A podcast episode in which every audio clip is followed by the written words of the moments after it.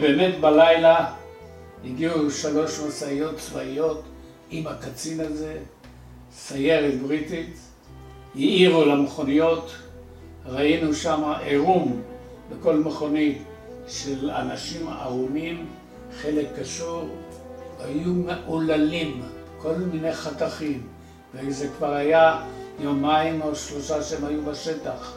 היה מראה איום ונורא. קיבלנו את רשימת השמות. בדרך כלל חברת קדישא של אנשים מבוגרים טיפלו בעניין. אנחנו היינו נערים בסך הכול.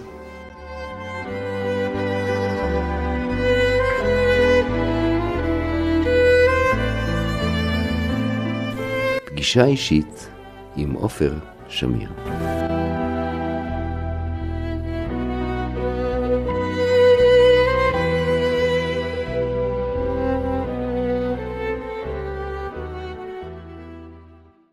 באתי אל יוסף יוסקה קדם כדי שיספר לי על ירושלים במלחמת השחרור.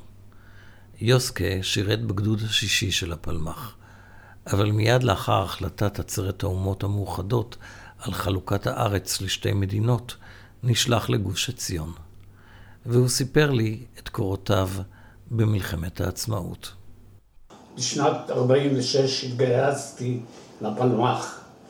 ב-47' הייתי כבר חייל מאומן בפלמ"ח ומשייך לפלוגה ח' באזור ירושלים, שהבסיס היה קיבוץ רמת רחל. כשהייתה הכרזה, ההכרה במדינה, היה לילה מאוד סוער, בירושלים שמחו מאוד.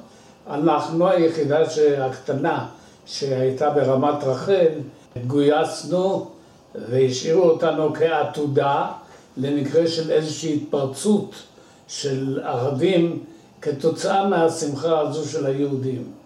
לא רחוק מרמת רחל ישנה כידוע חוות הלימוד.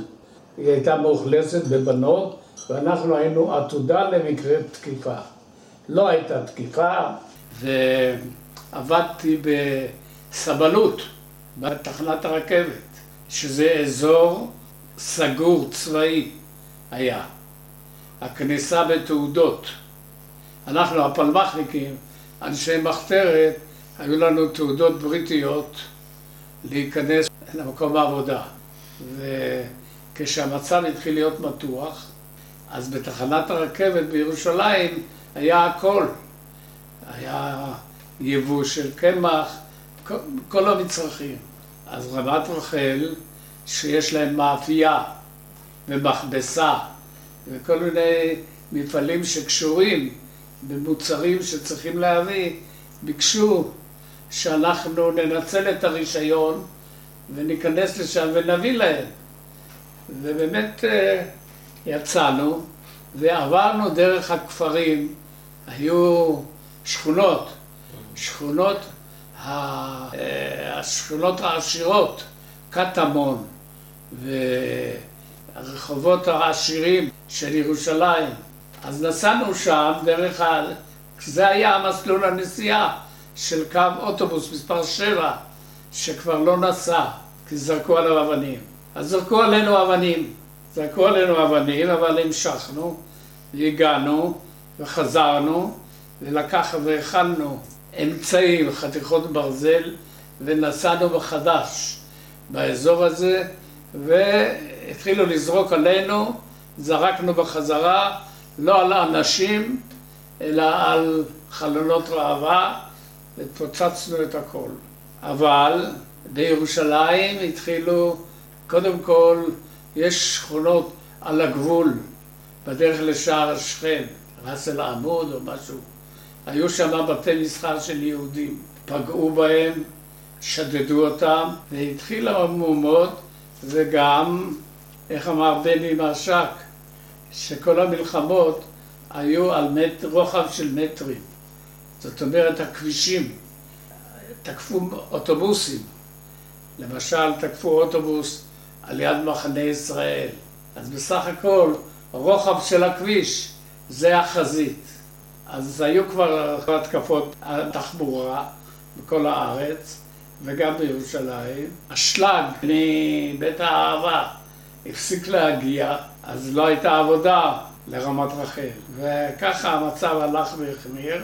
והשבת הראשונה אחרי ההכרזה, אנחנו קיבלנו הודעה ברמת רחל שחלקנו מיועד לגוש עציון כתוספת כוח מגן וחלקנו מיועד לבית הערבה. אני הייתי בין אלה שהוקצו לגוש עציון. ואומנם באותה שבת הגיע שני אוטובוסים, עלינו, אם אני לא טועה, בין עשרה לשנים עשרה איש, ומצאנו באוטובוס כבר את מי שעתיד להיות מפקדנו, זה איש הרזרבה של הפלמ"ח, דני מס. אני הכרתי אותו כחבר קיבוץ רמת הכובש, שבו שרתו הרבה יחידות פלמ"ח, גם הוא הגיע באחד הפעמים. מכל מקום, נסענו לגוש עציון, באבטחה של נוטרים עם נשק, נוטרים גפירים, מה שנקרא. זו הייתה שבת, ובכפר עציון לא כל כך הבינו מה פתאום מתקרבים אוטובוסים. ירדו אלינו, ודני נתן הוראה, הוא נשאר והודיע להם שהוא המפקד ושעלול לפתוח את מכשיר הקשר לירושלים, ולנו נתן הוראה להגיע לקיבוץ רבדים, ששם היינו נוהגים לבוא להתאמן. מאז היינו בגוש עציון. כמובן, מזג האוויר היה נוראי, הלבוש שלנו והציוד שלנו לא התאים, אבל כבר באותו לילה יצאנו לפעולות. הפעולות היו מערבים. כבר בימים הראשונים הסתבר שהנסיעה מירושלים לגוש איננה פשוטה, כל מטר יש גדר משני הצידי הכביש תאומות והתחילו לראות על מכוניות ישראליות, מכוניות של הגוש שנסעו בכביש הזה. כמו דרך אגב, בהרבה מאוד כבישים בארץ באותם הימים. מכל מקום, השיירה שאני מדבר עליה, קראו לה שיירת העשרה. אינני זוכר בדיוק את התאריך, אבל פגעו בשיירה, ובאותה שיירה היה דני מס, עם יצא, יצחק יעקובסון, שבא להחליף אותו, ונהרגו בשיירה הזו עשרה אנשים, שני אנשינו, דני ויצא, יצאו שלמים, אבל לנו כבר היה ברור שאנחנו נמצאים במה שהולך להיות מצור. לילה או שניים לאחר מכן התארגנה ההתקפה הגדולה על גוש עציון. הפיקוד שלה היה עבד אל-קאדר אל-חוסייני שניגף בקסטל, אבל כאן הוא אסף מאות לוחמים ערבים מהכפרים, מהסביבה הקרובה והרחוקה, והתחילו להתקדם מאור ראשון לכיוון גוש עציון. ההתקדמות שלהם הייתה די איטית, אבל נמשכה ונמשכה עד שהתקרבו לאפשרות של ניתוק הגוש משני חלקים. כידוע, בגוש היו ארבעה יישובים, משואות יצחק וכפר עציון בצד אחד, ובצד שני רבדים ועין צורים, ובאמצע גבעה שנקראת הגבעה הצהובה. הם הגיעו לגבעה הצהובה, התקדמו, במטרה ברורה לנתק את הגוש ואולי לכבוש את רבדים. מבחינת כמות האנשים התוקפים והנשק, הם היו יכולים לעשות את זה בקלות. אחד המפקדים, מ"מ, אריה טפר, בן יגור, לוחם אמיץ, בעל חושים בלתי רגילים לסדאות והובלת כוח, והוא הזעיק אותנו, נפגשנו כולנו בכפל קרקע מוכר ויצאנו בפיקודו להתקפה. וההתקפה הזו הגיעה בדיוק הגענו לריכוז של הערבים במאות שישבו כנראה הפסקה לפני הפעולה האחרונה. ואנחנו המעטים, זאת אומרת אותה כיתת פלמ"ח, פלוס שלושה חברי, שלושה ארבעה חברי קיבוץ רבדים, שהם גם כן בעצם היו אנשי פלמ"ח ברזרבה. הדפנו את כולם, היו להם מאות הרוגים. עד החשיכה נשארנו שם, לנו היו הרוגים אה, שניים אני חושב, יאיר גרונר, חבר קיבוץ רבדים, וארז, נהג של קיבוץ רבדים, והיתר היו שלמים. יצאנו, עברנו את הלילה, ובבוקר עברנו על השטח, וראינו שמה שנשאר שם זה סימנים של, לא של לוחמים מאורגנים, אלא כנופיות של כוח אנשים עם נשק מעורב מכל מיני סוגים, אבל היה להם חיפוי, חיפוי טוב, שאילץ אותנו בהתקפה לעצור, וכך יצאנו מההתקפה הגדולה הזו במספר אבדות כואבות, אבל יחסית קטן. מה שכן, למחרת בבוקר הלכנו כאן מסביב וראינו, הסתכלנו סביבנו, הבנו וחשנו מה המשמעות. אנחנו במצור. אגב, היה שם איזה אמבולנס בריטי שהערבים ביקשו שיגיע במקרה שיימצא מישהו שצריך להוציא אותו. ואנחנו קצת פטפטנו עם הנהגים של האמבולנס הזה. אבל כעבור שעה חזרנו לבסיס בכפר עציון.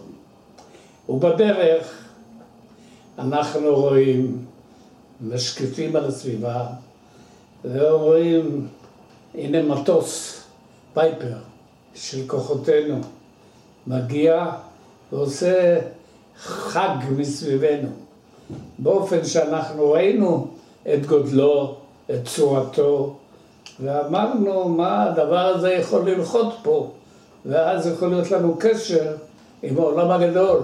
הוא לא נחת, הוא הביא ציוד, ציוד עזרה ראשונה, בגדים, כזה נשק, איזה פח שמן.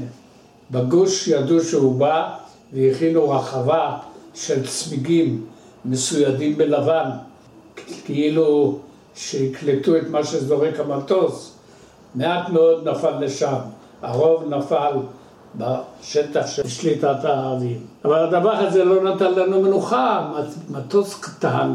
התחלנו לדבר על אפשרות של בניית משטח, מנחת למטוסים. בגוש הזה היה טרקטור גדול, עבד למען הקרן הקיימת, של אנשים פרטיים.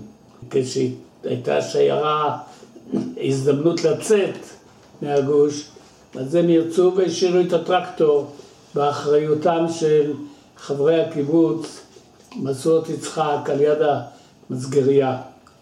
והם שמרו על זה ולא נתנו לגשם. אני וחבר, בוגרי בית ספר חקלאי, אני ממקוואי, שעבדנו על אה, טרקטורים קטנים. הלכנו לראות את הטרקטור הזה. אם אפשר לעשות איתו משהו. כי ידענו שזה טרקטור שעשה, וראינו אותו כמה פעמים בעבודה, עבודות סיכול יוצאות מן הכלל, אבל לא נתנו לנו אותו. הקיבוץ אמר באחת הוועדות שהציוד הזה יקר, הם אחראים עליו, הם לא יכולים לתת אותו לאנשים בלתי מנוסים. ודבר נוסף, שנלחש כאילו מפה לאוזן, בחדר אוכל, עם ותיקי הקיבוץ. אה, יכול להיות שכל המלחמה הזאת תחלוף ותעבור, אז יבואו אלינו בטענות אם אנחנו נעלה על כרם של איזה ערבי כשאנחנו עובדים. יצא, החליף את עוזי, עוזי נרקיס כמפקד הגוש, ויצרה שוכנע וכתב מכתב שהפלמ"ח מקבל על עצמו כל נזק וכל בעיה שהטרקטור יעורר, ועם הפתק הזה באנו אל השומרים של הטרקטור בקיבוץ ונתנו לנו ועלינו לשטח יהודה פלח, הוא שינה את שמו לפלח, פלוגה ח' ואני מנוסה יותר והתחלנו לבדוק אפשרות לעשות מנחת. עידוד רב לא קיבלנו. והאמת היא שראינו את הכיוון ואת המרחקים. הדבר שעודד אותנו יותר מהכל זה מטסים כמעט יומיים של פייפרים שחלפו מעל ראשנו ונפנפו ככה לעודד. אנשי הגוש, כולם, אמרו שזה חוסר אחריות, שלעולם לא ינחת פה מטוס, שהרוחות פה הן חזקות, שמישהו בעבר כבר חשב על זה, הכיוון הוא אמנם נכון, כפי שחשבו בתחילה, אבל לא האמינו שיהיה כאן מנחת. בקיצורו של דבר, המחסנאי האחראי יצא יום אחד לבדוק את מלאי הסולר שנשאר לו, ונוכח שאנחנו במשך כמה שעות עבודה בטרקטור, שתינו סולר. הוא אמר, פח הספיק לנו בדרך כלל להעיר, לאפות ולכבס. ופה אתם לקחתם כמויות עצומות. בקיצור, הפסיקו אותנו לגמרי בעבודה. וגם קיבלנו נזיפות, ויאצה קיבל נזיפות, אבל היה לנו מועדון שבו התכנסנו בשבת, קצת מחוץ ליישוב, כדי לא להפריע לשומרי שבת, ואנחנו מקבלים הודעה שבמחסום המרוחק בכניסה ליישוב יש אמבולנס בריטי. הסתבר שזה אותו אמבולנס שראינו אותו יום אחרי המתקפה.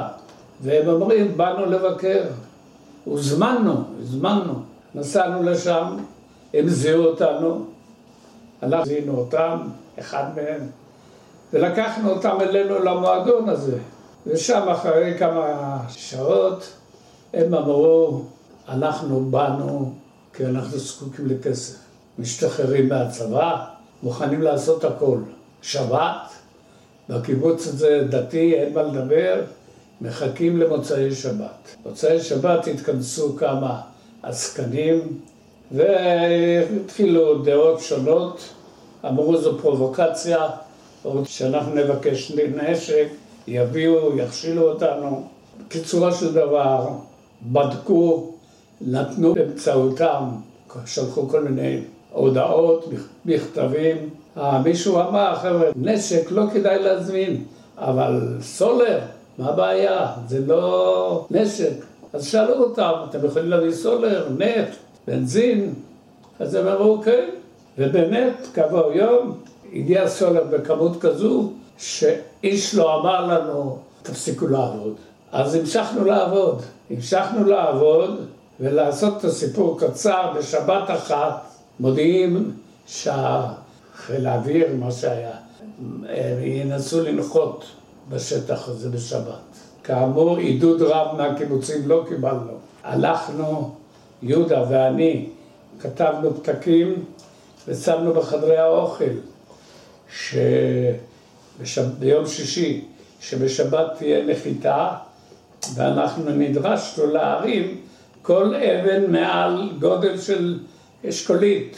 קיבוצים אמרו, אין צורים אמרו, לא עובדים בשבת.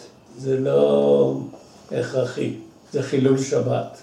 מי שהסכים, היו כמה בנות דווקא מקיבוץ מסעות יצחק. בשבת הגיע מטוס, הגיע מטוס ונחת. הביא לנו איזה בקבוק יין ונדמה לי מכתבים, ואמר לנו, יצחק הנסון קראו לטייס, בואו תעזרו לי להזיז את המטוס הצידה, כי הולך לרדת עוד אחד. ובאמת, הזדזנו, הרמנו את המטוס, ארבעה חבר'ה, שמנו אותו בצד, נחת מטוס שני. טייס רוסי, מישקה. אבל כשהוא נחת, נשברה לו זרוע אחת של אה, כנף במקום שמתחברת לגלגל הקדמי. ואז אמרנו, מישקה, אתה נשאר פה. הוא אומר, אני לא נשאר. אני ברוסיה עשיתי דברים כאלה, תנו לי חגורות. אסף מאיתנו איזה ארבע חגורות, חיבר אותם, קשר, קשר את הגלגל והמריא. ומאז, כמעט כל יום, על הארבע, אמרו לנו כמובן שכמה צריך עוד לשפר וכמה צריך עוד לעשות, ועשינו כמיטב יכולתנו, ואני הפכתי להיות מומחה להתנעת המטוסים, כל מטוס מסוג אחר, הרד, והחבאתי כמה ג'ריקנים, בנזין של סוגים שונים בין, בין הסלעים. המטוסים האלה נחתו, יכול היה לנחות עם שני נוסעים, אבל להמריא רק עם נוסע אחד. כמובן שלמרות שאף אחד לא האמין, מיד הצטבר תור של אנשים חשובים שצריכים לנסוע לתל אביב לישיבות, וגם נשים צריכות רפואה וכך הלאה. זה לא עבר בלי אסונות. אסון אחד, זו הייתה חברת רבדים, מדריכה בשומר הצעיר בתל אביב, שהייתה בקיבוץ ורצתה לחזור והכירה את הטייס. הטייס היה חבר קיבוץ שריד והבטיח לה שהוא ייקח אותה. וממש לפני ש...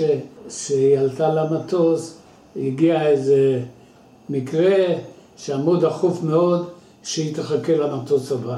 ואני התנעתי את המטוס והסתלקתי כמו שלימדו אותי, אבל הטייס כנראה עשה סימנים לבחורה הזו, נעמי קוראים לה. היא הבינה כנראה שהיא צריכה להתקרב. היא התקרבה, הפרופלר תפס אותה ונהרגה במקום. היו כמה תקלות, אבל היה קשר, ובינתיים שכללנו. אז רגע, אז אם כך, למה היו צריכים את שיירת הל"ה אם היה אפשרות להביא מטוסים? שיירת הל"ה הייתה אחרי ההתקפה הגדולה, שעם אריה טפר, ואמרתי נהרגו חברי רבדים, אז שיגרו לירושלים באמצעות כל האמצעים, גם הקשר, למה זקוקים, ואז המטוסים ניסו לזרוק, ושום דבר לא הגיע שלם. החזרה שלנו, שהשקפנו על המטוס, וראינו והחלטנו שאפשר לעשות משהו, זה היה לפני הל"ה, והתחלנו לעבוד לפני הל"ה.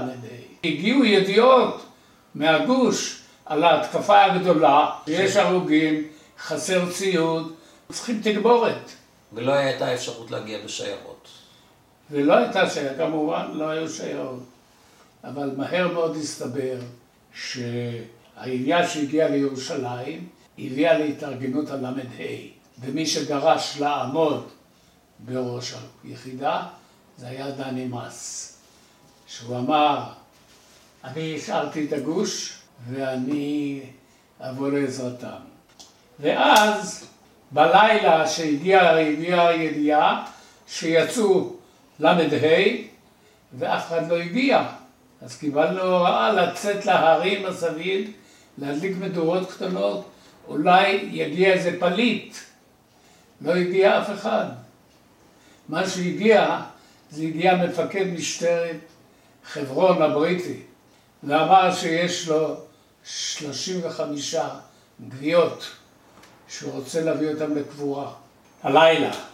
ובאמת בלילה הגיעו שלוש משאיות צבאיות עם הקצין הזה, סיירת בריטית, העירו למכוניות, ראינו שם עירום בכל מכונית של אנשים ערומים, חלק קשור, ולקיבוץ יש חברה קדישא, אבל הם ביקשו עזרה מאיתנו, ואנחנו היו איזה חמישה חבר'ה משלנו, ואני ביניהם, עזרנו לטפל בגוויות וגם לנסות לזהות.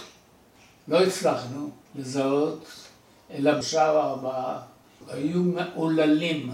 כל מיני חתכים, וזה כבר היה יומיים או שלושה שהם היו בשטח.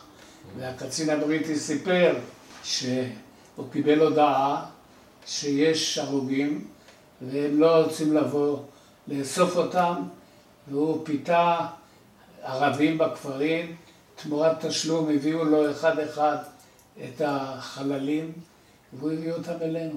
היה מראה איום ונורא. קיבלנו את רשימת השמות. בדרך כלל את חברת קדישא של אנשים מבוגרים טיפלו בעניין. אנחנו היינו נערים בסך הכל. למחרת הייתה הלוויה, היו הורים בשיירה מאובטחת על ידי הבריטים, ונכנס רב צבאי שבא מירושלים ואמר, אף אחד לא ייכנס לאולם לפני שנסדר, וסידר יפה בשורות את החללים, הביא סדינים ועטפו את הכל וסידרו כך שאפשר להכניס אנשים. שמו פתקים עם שמות, אלה שהיו מוכרים, הבודדים, הם אמת, והיתר, שמות שקיבלנו. הייתה לוויה איומה בקבר אחים של הקיבוץ, שהיה בסדר, ערוך, כי הרב, הרב הצבאי הראשי בזמנו, כעבור כמה שנים, הוציא אותם משם, הביאו אותם לירושלים, אבל אני, כבן רמת הכובש, לא נהגנו לכתוב כל שבוע מכתב הביתה, או הודעות או טלפונים, אבל חשבתי, ההודעות היו בעיתונות, חשבתי שצריך לכתוב משהו הביתה. הם יודעים שאני בחברון או מה, לא יודעים.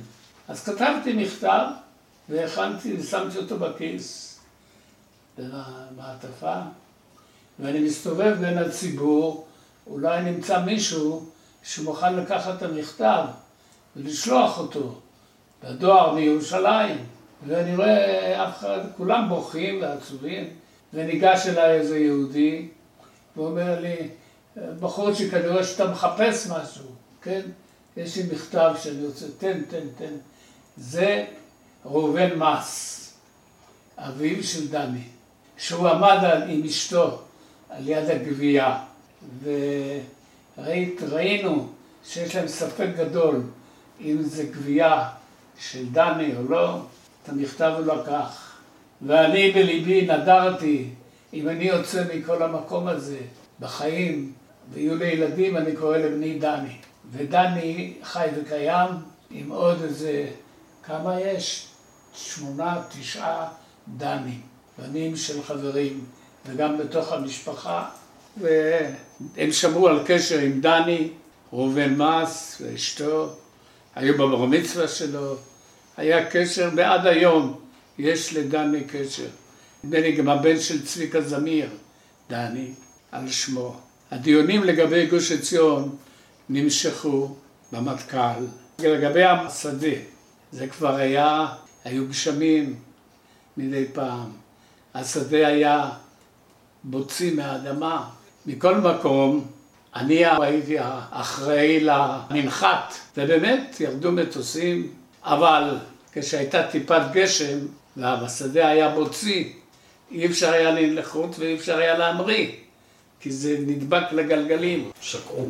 אבל כעבור יומיים התייבש, ובאחד המקרים היה מזג אוויר כזה, ואני בכל זאת ירדתי, ירדתי זה קרוב מאוד ליישוב, היה המנחת, הסתובבתי במנחת, ואני רואה שהוא לח, אבל פתאום מופיע מטוס שלנו, ורוצה לנחות, ואני עומד בשדה, ועושה לו סימנים לא לנחות, ועושה ועושה, ושום דבר לא עוזר לי.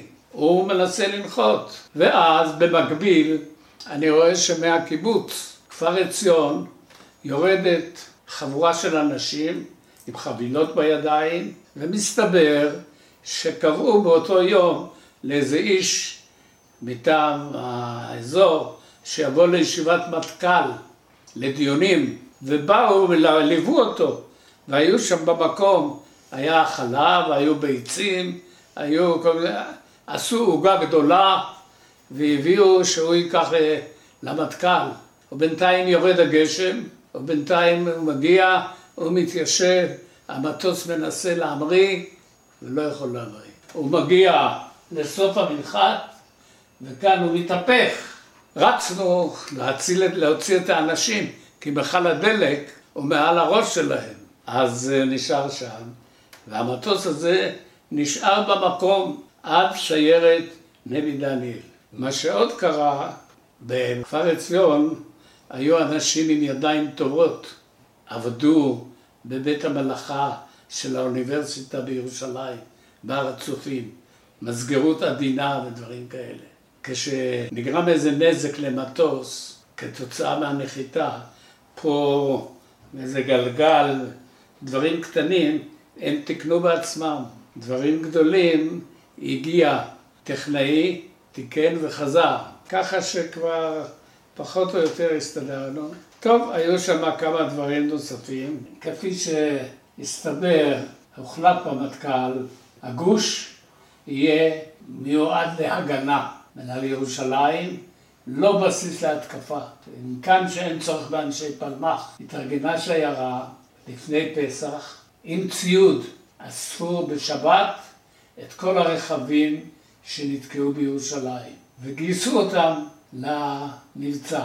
השיירה הזו הביאה הרבה מאוד דברים, הייתה מאוד גדולה, וגם ניצלו אותה, חשבו לנצל אותה, בשביל להחזיר דברים שלא צריכים בגוש. למשל היה פער ענק, ולמשל היה המטוס הזה שהתהפך, ואפשר להרים אותו. ואז התארגנו, ויבואו חיילים חדשים, ויצאו הוותיקים, כמוני. גם אני, כל אחד במאמר מוסגר, כפי שאמרתי, כשהגענו היינו ממש ערומים. פה כבר זרקו לנו והיו לנו בגדים וכל אחד ארז לעצמו ארגז, שיהיה לו בגדים. כל זה היה מוכן והשיירה בפיקוד צביקה זמיר והיה מישאל שחם, שהוא, אני לא יודע מה בדיוק היה תפקידו, אבל הוא היה עם צביקה בשיירה. מה שהם תכננו זה הקטע היו משאיות והיו שריוניות. השריוניות, חלק מהן פטרלו על הכביש חברון ירושלים בשביל להבטח שלא ייבנו מחסומים. היה לשיירה פורץ מחסומים. זה רכב חזק עם שני זרועות ברזל בצורת חץ שניתן היה להוריד ולעלות. וכשהגיע למחסום הורידו והוא פרץ. כל קבוצה הייתה צריכה למלא את תפקידה בהעמסה של הדברים ולצאת, והשיירה לא יוצאת. האיש מחיל אוויר שהגיע להרים את המטוס הזה שנפל, הגיע, והרמנו את המטוס ושמנו אותו על משאית מאחורי קבינה משוריינת והוא רצה שיהיו שקי חול משני צידי המנוע, שזה החלק הכי חשוב. שם להוציא שקי חול, בבוץ הזה זה לא היה פשוט, אבל צביקה כל הזמן קורא בקשר. מה עם השיירה? למה לא זזים? אומרים, הפר מתעקש, הפר לא עולה. מה עם השיירה? פתאום מגיע אליי רץ מהמפקד. צביקה, יוסקי אתה מומחה להתנעת מטוסים, אתה נשאר פה, כשהשיירה מגיעה לירושלים, אני דואג שיבואו לקחת אותך. טוב, מה שקרה, בתוך השיירה עלו הלוחמים שהיו בגוש הולכים להתחלף, וביניהם גם אריה טפר. אריה היה נוסע, כמה שחזר הוא היה איתנו עם הקבוצה שחוזרת ומתחלפת. הוא היה מפקד. הוא כן. לא היה מפקד בהגדרה, הוא היה נוסע. נוצר מצב שככה, קודם כל הגיע ברן, האלוף אה, ברן, הוא היה נחשב ליורה ברן מופלא, הוא הגיע במטוס, ואני קיבלתי הוראה להישאר. אז באמת ירדו כמה מטוסים, הגיע ברן, ושם הוא הגיע בישיבה, אבל הוא נשכב במטוס עם ברן וטס מעל השיירה כשכבר הייתה תפוקה. אני, כשסיימתי להעמיס את המטוס, הלכתי ובדרך אני כבר שומע את מכשירי הקשר שהיו במכוניות והיה בבניין, שהפורץ מחסומים אומר שהוא פורץ את המחסום ה-16, 15, היו המון מחסומים, ושהמצב קשה, והערבים מגיעים עד אליהם, ומי שיכול להסתובב, שינסה להסתובב ולחזור ולסובב מכונית מסע בכביש ההוא אז, זה לא היה פשוט. כביש צר לחברון, משני הצדדים תאומות, אבל הצליחו להסתובב. הראשונים שהצליחו להסתובב זה צביקה זמיר עם מישאל ועוד כמה. מסתבר, ואני לא יכול להגיד את זה בצורה מדויקת, שהפטרולים של המשוריינים שהיו על הכביש יכול, יכלו לפטרל בקטע מסוים, אבל זה לא היה מונע כל ערבי שעובר ושם אבן עושים מחסום. ופורץ המחסומים מדווח שהוא פורץ עוד אחד ועוד אחד, ובינתיים מחשיך. ברדיו של ירושלים שמעו, במ"ק 19 היה לנו אז, שמעו את, ברדיו את השידורים של הכוחות, זה היה נורא לשמוע. חיילים, אנשי הקשר, מודיעים מה מצבם, והולך ומחשיך. ואז, מה שאני לא הייתי, מה שידוע רק מהדיווחים, אריה טפר נתן יוזמה, וראה בניין, ואמר, הולכים לבניין הזה. דבר ראשון נתן הוראה להעביר מכשירי קשר מהמכוניות, וכולם התרכזו בבית נבי דניאל. זה היה מוצאי שבת. ואז ביקשו מהרב, לפי מה שאני יודע, וזה לא מדויק, זה לא רשמי, הוא הלך לנציב העליון והגיעו להסכם על פינוי בתנאי שכל הציוד נשאר ופינו את ההרוגים וזאתי פרשת נבי דניאל. מי היה שהלך לירושלים? שלושה. והיה אחד יעקב דרור, טורקי, פלמחניק, ככה. היה משוריין, שהמפקד שלו היה בבל, בתוך המשוריין, בבל נתן הוראה. מי שהוא נשאר עם הפצועים, מי שרוצה לצאת, יכול לצאת מהפשפש בתחתית המשוריין. בתחתית המשוריין, פשפש יציאה, מילוט. והיו שנמלטו שלושה. יעקב זה, ויעקב אגס, ועוד אחד דובי, וניצלו. אבל uh, האוטו המשוריין השני היה מוזי ורטהיים. הוא היה, הוא היה תלמיד איתנו בכיתה. טוב, אז, uh, אז השיירה חזרה, ועבדך הנאמן מניע את המטוסים. מומחה למטוסים. כמה משאיות חזרו? לא יודע, מעט מאוד. כולם נפלו בידי ה... חזרו המכוניות היותר קלות.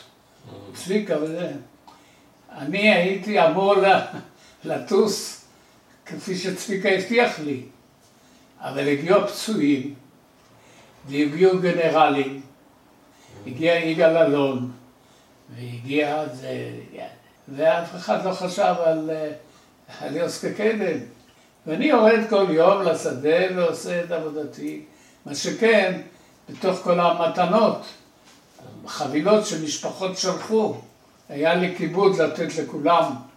ויום אחד מגיע טייס, חדש, לא מוכר לי, והוא אומר, איפה יוסקי? אני רוצה לקחת את יוסקי. אמרו לו, עליי, הנה זה, זה, זהו יוסקי. אז הוא אמר, אל תתבטחו, שלחו אותי להביא את יוסקי. לקח זמן עד שהוא השתכנע שזה הבלתי מסופר והשחור, וה... וככה הגעתי במטוס לתל אביב. ויצאתי מהגוש, ואנשים שהגיעו בליווי השיירה, שיירת נמדמנית, בדרכם לגוש, נפלו בשבי. ואני לא... מתי חזרת לתל אביב? פסח. הגוש נפל ביום הכרזת העצמאות, ממש באותו תאריך. ואז הגעת לתל אביב? התייצבתי אצל צביקה זמיר, לגדוד השישי. אני אחר כך, מלחמת ששת הימים, אני איש שב"כ, והייתי ראש מרחב הצפון.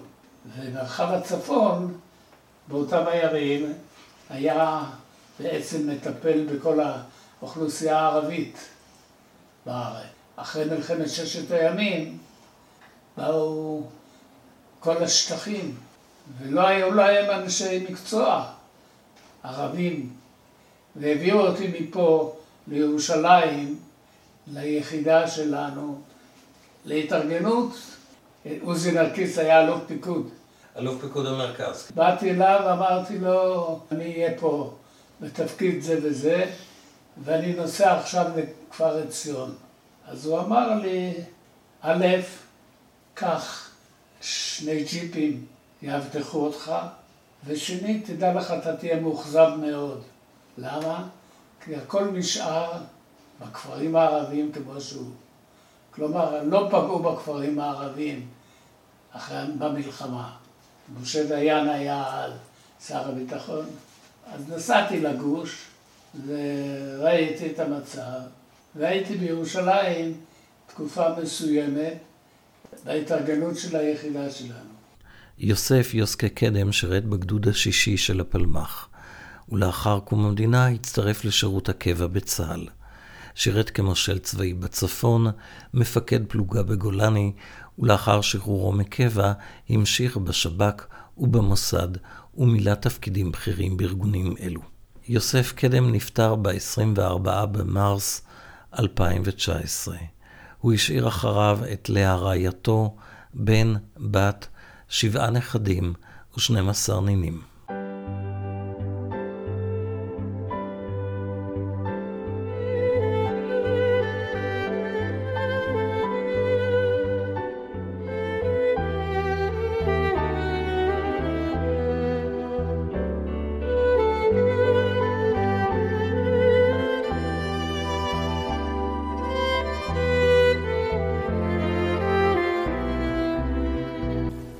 פגישה אישית עם עופר שמיר.